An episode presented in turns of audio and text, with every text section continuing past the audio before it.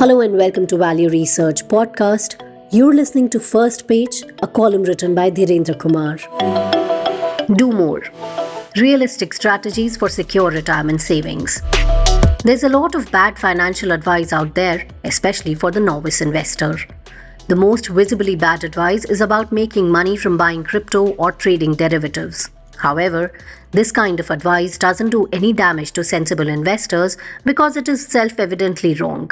Far worse, in my view, is bad advice about mutual fund investing. Since the underlying asset class is an inherently sensible one, investors can't figure it out easily. And the worst of such bad advice is the type centered around setting wildly unrealistic expectations. Get onto social media, YouTube, etc., and you will see lots of content that is basically of the turn 20,000 rupees a month for 10 years into 5 crore rupees type. Can this be done? Clearly not. The implied rate of interest is 58% per year, sustained for a decade. Can this be promised and believed by at least some people? Definitely, and the reason is not hard to find. However, when one digs deeper into this propensity for believing outlandish claims, what one finds is a typical human failing wishful thinking. Savers invest a certain amount and want it to grow significantly. That's fine, who doesn't? Value Research's mission is to help savers get more out of their savings. However, there's a line between maximizing returns and wishing for returns that are unlikely to materialize. So, what's the solution to making more money from your investments? There are many answers to this question, but only two sure shot ones. One, invest more, and two, give it more time.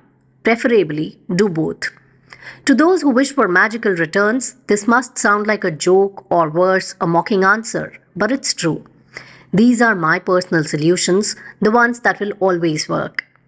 The core issue is that saving for retirement is not merely an abstract intellectual exercise. A concrete real world objective must be fulfilled by one's savings when retirement arrives. However, if the savings projections people rely on are overly optimistic, it could give them a false sense of security and lead them to save less than what is genuinely needed.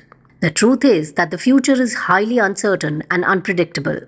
All retirement savings calculations, whether done by individual investors, analysts like myself, or other experts, are ultimately just guesses rooted in assumptions and historical patterns. However, personal finance is a practical matter with tangible goals to be met. The right approach is not to seek out investments promising even higher returns in an effort to make our retirement savings projections more precise.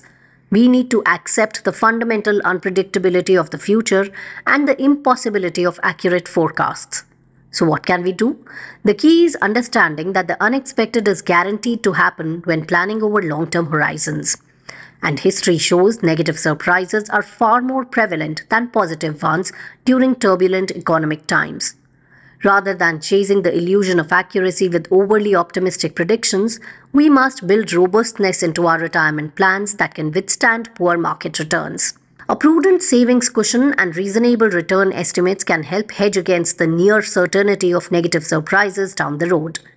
The goal should be retirement savings that are resilient enough to finance our needs even if the future takes an unfortunate turn relative to our forecasts. And if you save too much, what's the worst that could happen? You will leave a larger estate for your children and your grandchildren. That doesn't sound like bad news. As you will see in our Mutual Fund Insight January 2024 issues cover story, you can easily actualize a strategy for targeting the right amount of savings provided expectations are realistic and an adequate margin of safety is built in.